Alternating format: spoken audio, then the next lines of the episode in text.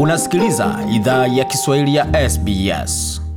Karibu tena katika makala ya idhaa ya Kiswahili ya SBS. Uko na Migode Migerano tukuletea makala haya kutoka studio za SBS na mtandaoni anwani ambayo ni sbs.com.au mkwaju swahili. Wazapata makala haya pia kwenye ukurasa wetu wa Facebook anwani ambayo ni facebook.com mkwaju SBS Swahili. Kwa sasa tugezie macho katika swala zima la burudani, hususan na sekta ya uigizaji ambako Waafrika na hususan watu kutoka ukanda wa Afrika Mashariki wanaanza kutawala wala kuweka mizizi yao ndani na kuweza kuonyesha umahiri wao katika masuala ya uigizaji hapa nchini Australia. Tunazungumzia mmoja wa waigizaji maarufu katika siku za hivi karibuni ambaye ni Bwana Stephen Tongun. Kwa siku ni mwanasheria, lakini kando ya kazi za wanasheria pia yeye ni mwigizaji mmoja maarufu sana ambaye kazi zake tayari zimewekwa katika runinga hata katika filamu. Tuzungumze zaidi naye kujua mengi kuhusu kile anachofanya na alivyoingia katika masuala ya uigizaji. Bwana Steven, imekuwaje kutoka kazi ya wanasheria hadi kuwa mwigizaji? Nashukuru sana kaka Gode, ni vizuri sana kuongea na wewe na pia malisnat wako wote. Uh, yani unajua mi mtu wa entertainment so chochote naweza fanya nafanyanga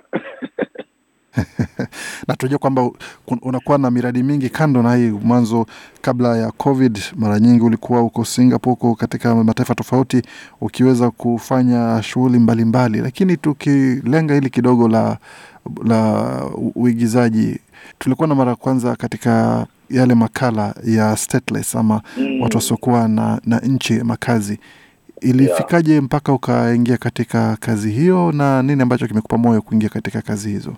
kipindi ya stateless yani ilikuja ilikuja saa nzuri sana kwanza kwa vile unajua kazi ya immigration ni kitu moja nimekuwa nikifanya uh, lakini kuweza kufanya acting na pia kuongea kuhusu kitu kama immigration ya australia ni kitu, kitu moja muhimu sana kwangu.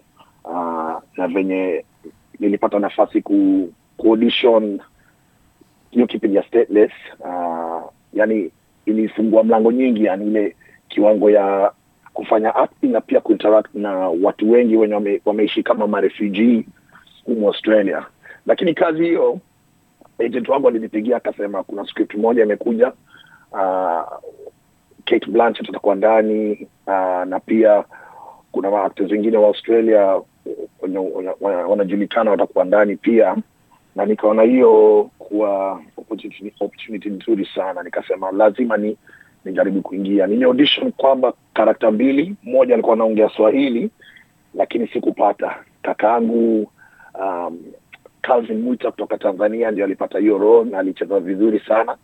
So ilikuwa idha nipate hiyo role ya jomo kimadhi ama yule kakaangu mr duale yenye kakaangu alicheza. Lakini yani hiyo message ya immigration ilikuwa important sana. Unajua australia imekuwa na policies zingine mbaya zenye hazijasaidia watu wamefungwa. Yani watu wamekuja kupata asylum kwenye australia. Wengi wao wametoka sehemu za middle east mpaka afrika. Lakini uh, government ya australia venye imewashika na imewaingiza detention muda mrefu indefinitely ilikuwa kitu moja si wenyewe tulikuwa tunataka ku speak out about kuongea juu yake na pia uh, kuweka kwenye film ni ni vizuri yani watu wa nyumbani wanaweza ona kilitendeka ndani ya detention camps Tunajua kwamba ukiwa katika kazi kama hizo, kuna baadhi ya waigizaji ambao ni kama maisha yao ya kawaida wanayaweka kando, sasa wanaingia moja kwa moja katika ile kazi.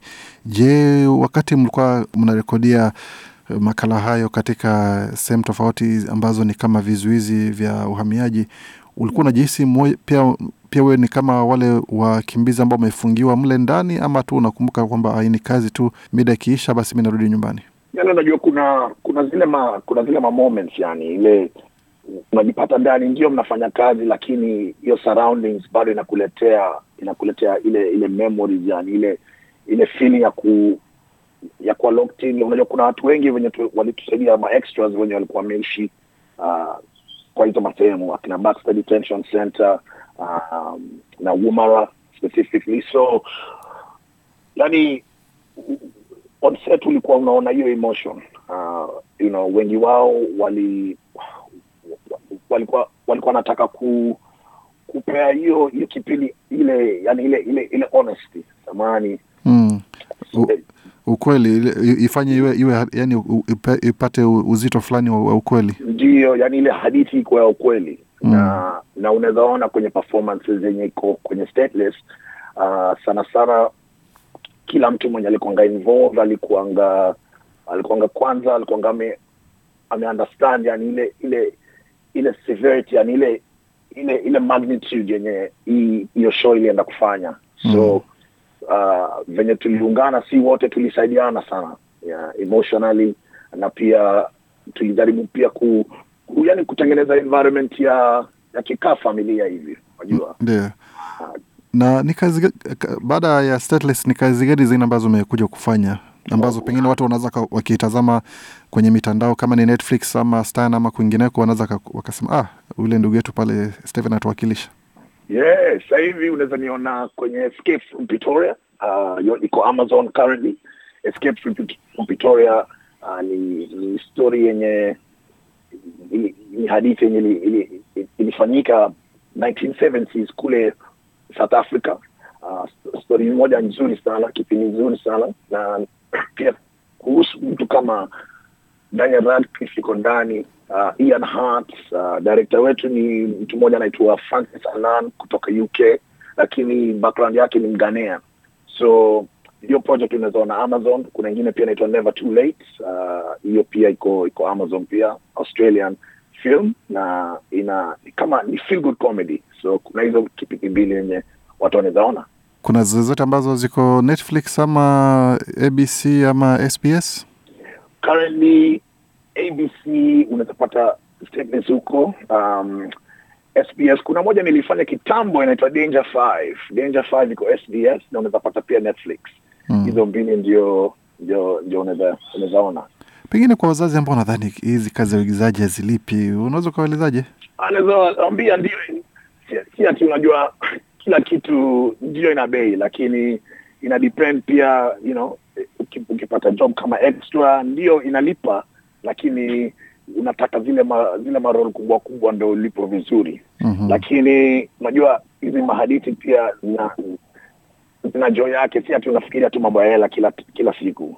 Um, saa zingine ni, ni vizuri ku yani ku kujiingiza kwa hizo mambo ndo pia jina yako pia ijulikane uh, alafu baadaye pia unaweza unaweza jihakikisha kwamba you know you are somebody who can be marketable. We ni mtu ambaye una asili ya afrika hususan na afrika mashariki kwa upande wa sudan kusini pamoja na kenya na kuingia katika kazi kama hizi inakupa shinikizo ama presha kiasi gani kwamba ukiigiza vizuri jamii ina, ina, unaweka jamii katika hali nzuri na ikiwa hutaigiza vizuri unakuwa pengine na wasiwasi kwamba utakuwa umeangusha jamii nzima ya afrika mashariki? Unajua ni, ni ukweli. Uh, yani kila sehemu unaenda lazima ujirepresent na pia uh, continent yetu ya kiafrika vizuri unajua.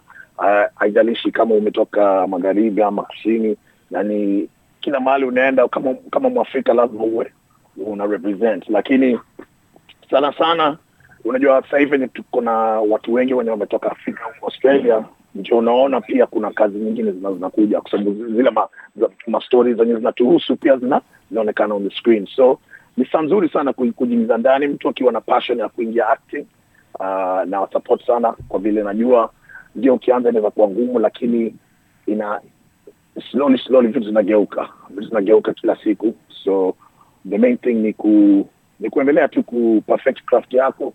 Uh, you know acting pia inahitaji talent. So work on the talent uh, na pia uwe mtu mwenyewe unayo ile ile nafasi ya ku ya ku ya ku ya, ya kulan yani najua kwamba Yeah. wewe ni mtu ambaye unafanya kazi na wakala kumaanisha kwamba wakala wako ndio anaenda kutafutia kazi huku na kule lakini kumefika wakati Mm. ambapo unakuwa kama kina Eddie Murphy na wengine ambao wanajiandikia makala yao wenyewe wasema kwamba nitafanya hii filamu hii na ama makala haya nitaandika mwanzo mpaka mwisho nichague atakayeigiza hapa na pale kisha unauza hiyo kazi ama bado ungali unajifunza kazi?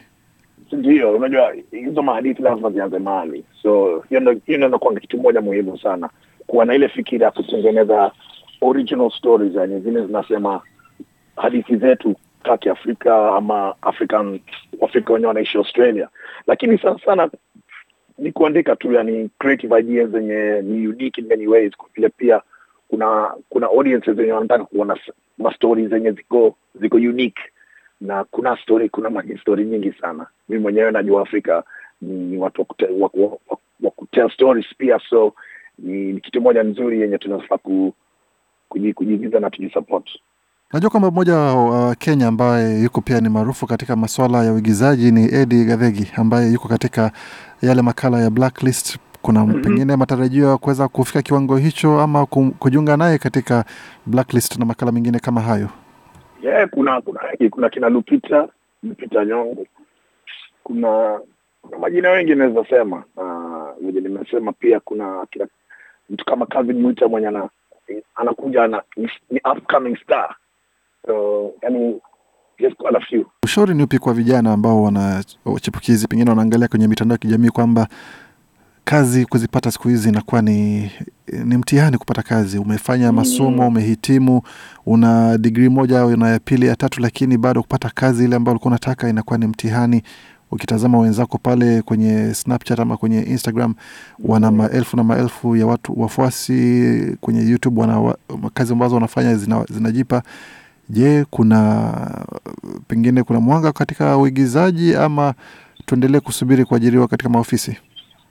na ni, ni, ni vizuri kuwa mtu mwenye unatafikiri, fikiri yani wenye wanasemanga think outside the box unajua uh, ndio najua kupata kazi na kuanga ngumu siku hizi lakini unajua kuna kuna ile fikira ya kutengeneza opportunities zenye zimekuja saa zingine unajua inahitaji vitu kama covid ku, ku, kufanyika ndio watu pia wafikirie vitu zenye wanazofanya unajua siku hizi kazi ni tofauti ndio lakini kuna nyingi yenye unawezafanya nyumbani ama unaweza enda nje lakini opportunities huko Australia ziko nyingi. Tusijiweke tu yani, tunafikiria tu yani, kuna kuna system moja ya, ku, ya kufanya kazi ama kutengeneza hela. Kuna nyingi sana, mbona upate tu sehemu ama mwenye ni important, lakini sana sana kila kitu inahitaji hard work, inahitaji inahitaji ujitahidi na ufuatilie moyo wako, usifikirie tu kila siku ni ni, ni siku ya kutengeneza hela pekee. Kuna vitu unaweza fanya kusaidia watu wengine, watu wenzako, na yenye inaweza kukupea ile gratification inayohitaji. Nam, najua umesema tayari kazi ambazo umefanya. Kuna gani ambayo jamii itarajia kuna kutoka kwako ama ambayo inakuhusu katika siku za hivi karibuni? Ndio, kuna moja inakuja inaitwa Escape from Spiderhead. Hiyo inakuja baadaye, ni production imetengenezwa na Netflix. Um, hiyo itatokea, naona labda itatokea baadaye hii mwaka uh, lakini itakuwa action thriller nzuri sana, so um, waambie watu wa stay tuned. Asante sana Bwana Stephen kwa kuzungumza nasi na kila la heri katika safari yako ya uigizaji, na tunatarajia kuona kule Hollywood muda si mrefu. Nashukuru sana Gode. Bwana Stephen Tongu na hapo ama Top Gun kama unapenda, akizungumza nasi kuhusu kazi zake za uigizaji na katika kazi ambazo anafanya za burudani. Na wale ambao wangependa kukufuata kwenye mitandao ya kijamii wanaweza kupata wapi? Asanteni sana, mnaweza nipata Facebook uh, ama Instagram MC Steven Tonga ama jina yangu tu Steven Tonga kwenye Facebook. Haya, maelezo ndio hayo na mengi pia unaweza ukayapata kwenye tovuti yetu, ambapo tutakuandikia kila kitu unachohitaji. Kama una swali kuhusu masuala ya uigizaji, basi wasiliana na Bwana Steven pale, ambaye ataweza kupa maelekezo na hata pengine ushauri kwa jinsi ya kuweza kufuatilia kazi kama hizo. Mengi zaidi tembelea tovuti yetu sbs.com.au mkwaju Swahili. Penda, shiriki, toa maoni. Fuatilia idhaa ya Kiswahili ya SBS kwenye Facebook.